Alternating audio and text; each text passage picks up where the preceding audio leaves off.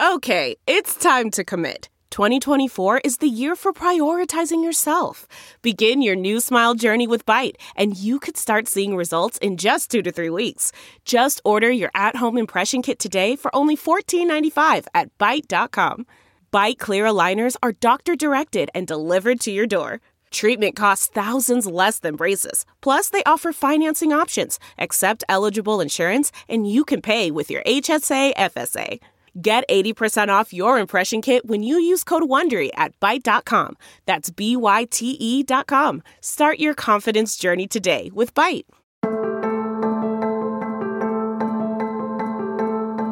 Hi, everybody. Sharyl Attkisson here. Welcome to a special extra edition of Full Measure After Hours.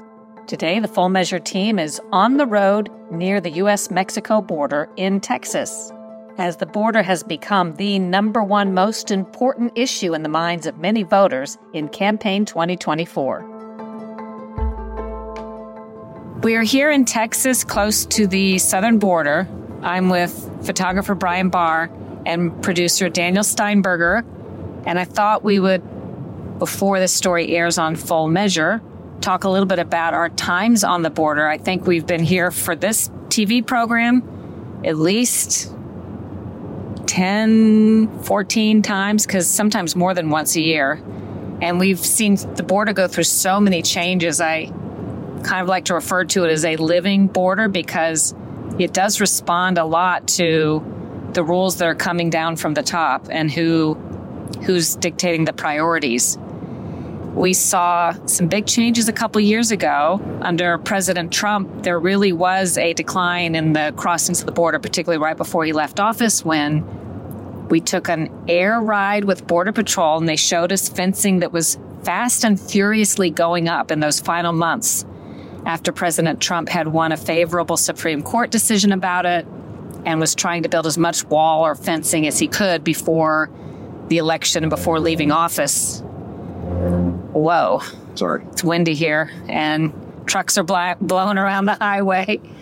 Um, and then I think we were among the first national journalists, if not the first, to be visiting when it just so happened after President Biden was elected and took office in those early days, and he had ordered a halt to the wall construction, even materials that had been purchased and were already in use, everything stopped. We saw that there was this abandoned places along the border where there had been constru- construction sites literally just a day or so before.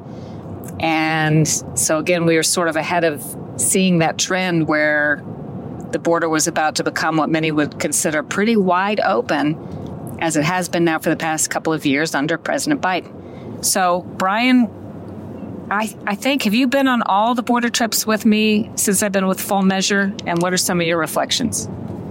Um, I think I remember when we came down when the fir- show first started in 2015, and we we went with Howard Buffett onto his property, and was that uh, Sheriff Dannels? I think we met with him that time as well, and I just remember not seeing anybody back then.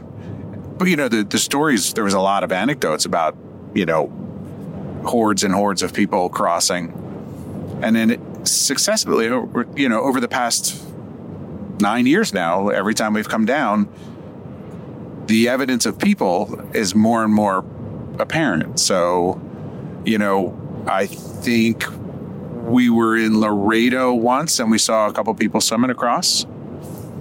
Uh, and you know, uh, you know, kind of sneaking in through the across the Rio Grande, and then, oh gosh, that time when we were walking through the, the tall reeds, where was that?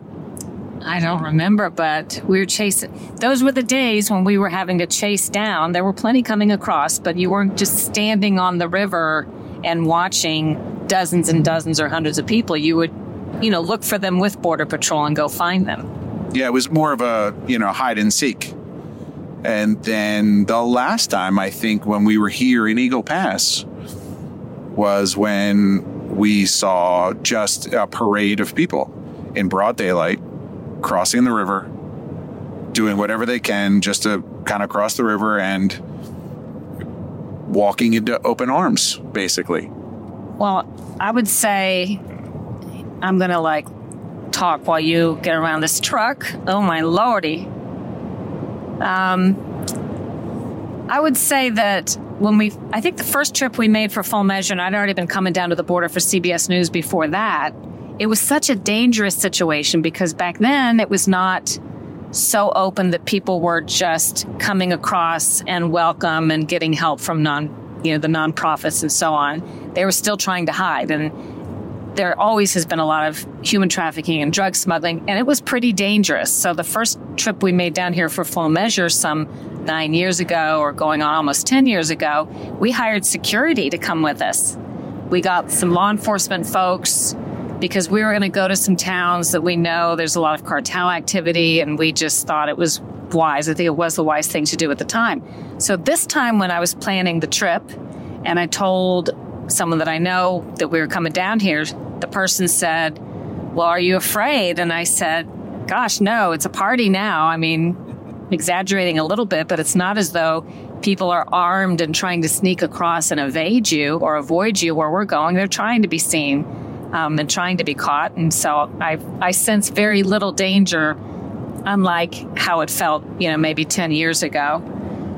Do you have some reflections, Daniel? You, you, haven't made all these trips with us, but you've made a few of them now. I'm trying to remember. You've been to Arizona and Texas with us. California, um, yeah, I, I, I, would say the one less a reflection, but just more like the reality. I think that um, it's hard to portray what's going on on television, and I think we've done a good job. But it really, um, and I think one of the, and certainly I think it's hard to understand it um, if you're not here. Um, you know, like people that kind of cover the story remotely from Washington or from elsewhere. Um, it, it's very different here. The landscape is different. The people are different. The environment is different. Um, and I think that's actually, you know, to your credit, commitment of coming down to the border once or twice a year just to kind of really get a reality check of what's here. Um, you know, the show has been committed to doing that. Um, and I think that's been really important. I think, you know, each time we learn something new, um, we hear a different perspective. Um, and to me, those are, you know, the, those are invaluable as, um, and I think, you know, hopefully people see that on, on our, on our TV stories and our TV show, um, eh, you know, as they just think about and try to decide, you know, what should be done along the border.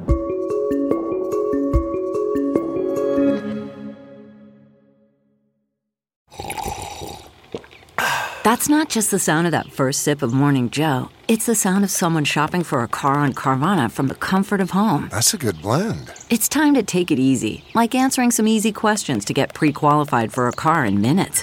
Talk about starting the morning right. Just like customizing your terms so your car fits your budget.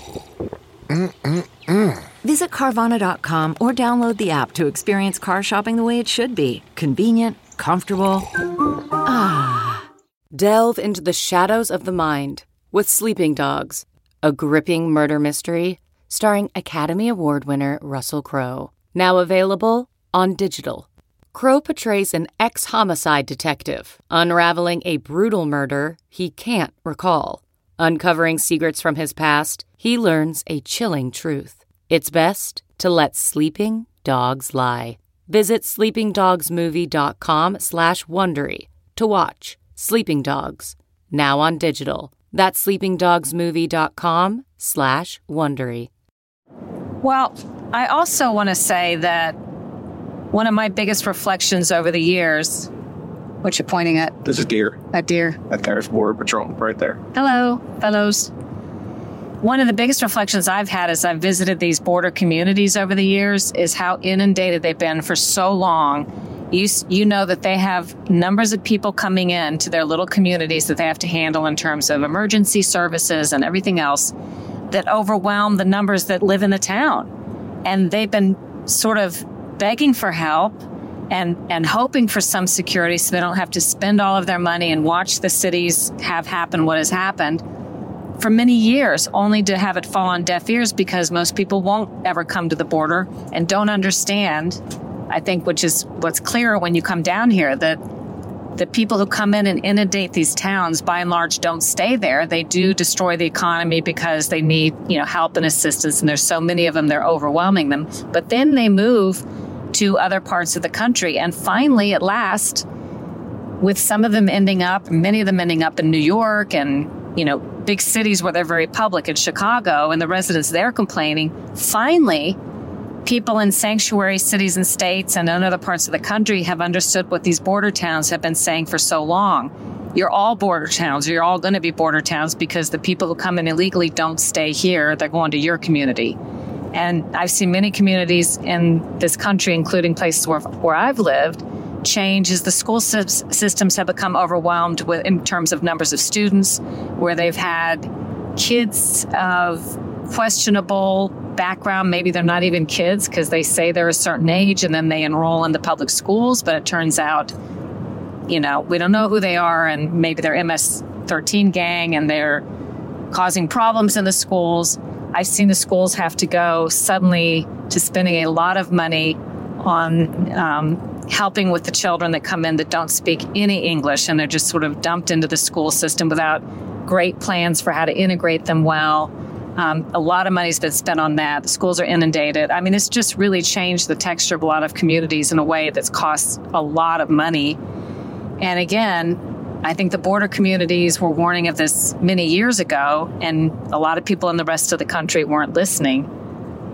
And I also think after visiting here, you understand why a lot of the border towns we visit are run by Democrats. A lot of the people in charge of the cities are Democrats, and many of them Hispanic themselves and from Mexico, by the way, or historically from Mexico. And yet they want secure borders. So it's always interesting to come and hear the Democrats on the border representing viewpoints that are in line with some Republicans in terms of border security. So we're passing a is this a border patrol checkpoint? What would you call this? As you drive along these roads in Texas, there's checkpoints I don't even understand why they're really looking for, if they're letting everybody in, why you're stopping cars that are now here so that you can see if there's an illegal immigrant in there. I guess they still have to look for drugs and large groups of people who, I guess they're called gotaways, like large groups of people who got through and, and didn't necessarily report to Border Patrol or one of these NG, uh, NGOs. So as we're passing, there's like a line of cars stopped and when I've driven by, sometimes they've stopped me. Sometimes you just slow down and they wave you through on the highway. Sometimes they ask to see your ID, which has happened to me a couple of times. But I mean, how serious is it that they're really trying to find? There's, I guess they're not trying to find illegal border crossers per se if they're not if they don't have drugs on them or weapons on them because they're welcoming them in by and large. And another thing that struck me in one of these more recent visits is we had come down to do a story on Texas saying that they were kind of getting tough using their state resources to try to help address the crisis. But what we found out when we got here was these state authorities weren't allowed to stop anybody from coming in or send them back. So they were, in essence, reporting to the border where they helped process people faster. They would turn them over to the feds. So it was not effective, even though you were hearing in the news, hey, Texas is doing all these things. This was a couple years ago. None of it was having the effect of keeping anybody out or sending anybody back. And in fact, um, we watched as people would approach the border fence and border patrol would let them in you know it would be a locked gate and they would border patrol would come and open it and let them inside so even where people can't just easily climb in they're being allowed in. Someone's told Border Patrol to open up the gates and let them come through, even on private property that's owned by ranchers and people that don't really want them on the property. Wow, it's a windy day. Look at these yep.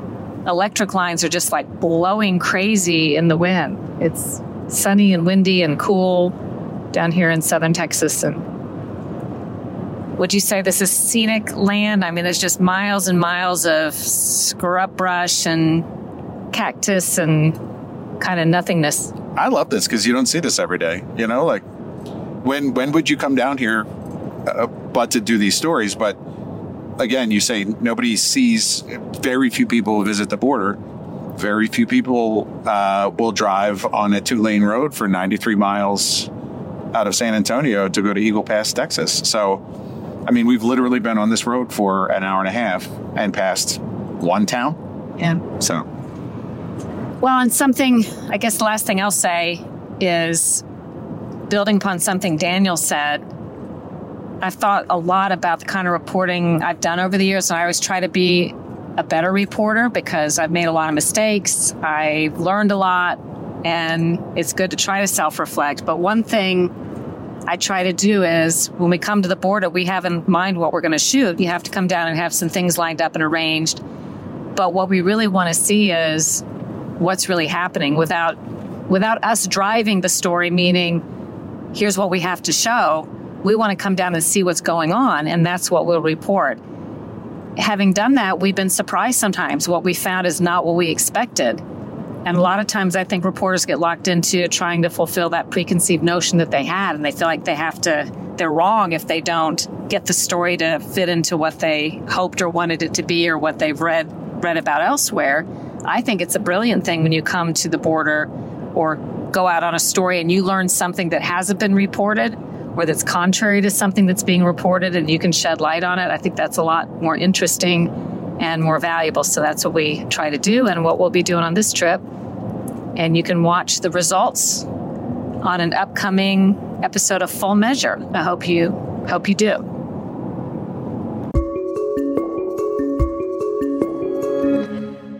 I hope you enjoyed this podcast extra. We'll have much more coverage of the border on Full Measure After Hours, this podcast, as well as on my TV program, Full Measure. To find out how to watch, you can go to SharylAttkisson.com and click the Full Measure tab for a list of stations and times, or watch anytime at fullmeasure.news.